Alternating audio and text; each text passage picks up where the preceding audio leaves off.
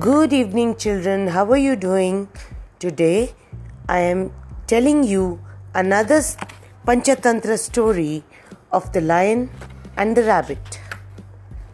Once upon a time, a cruel lion ruled over the jungle.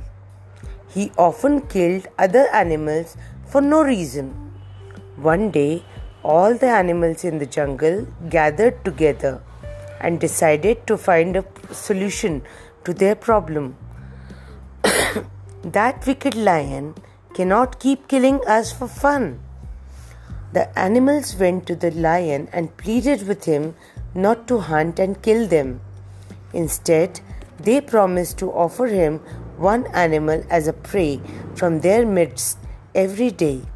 The lion agreed to their pleas.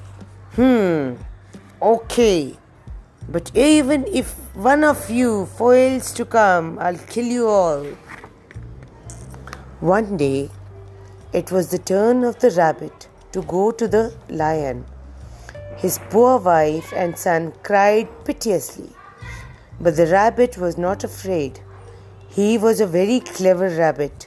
He was sure that he would find some way to escape the lion. Don't worry, dear, I will surely come back safe. The rabbit took a long time to go to the lion's den. It was well past the lion's meal time and he was waiting angrily. He roared furiously when he saw a little tiny rabbit, but the clever, clever little rabbit had reason ready. I was on my way here with five others when another lion pounced on us. Only I could get away from him. Oh Lord!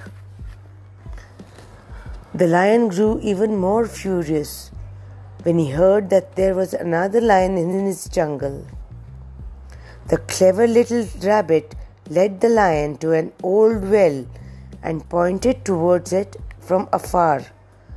The other lion jumped out of that well and pounced on us. The foolish lion rushed to the well and roared mightily. From inside came the answering roar. He peeped in and saw another lion looking up at him. It was his own reflection. He jumped in to fight. There was a loud splash, and that was the end of the wicked lion. Moral of the story is victory does not always go to the strongest. The, a clever person can beat the stronger person. I hope you like the story. Bye for now.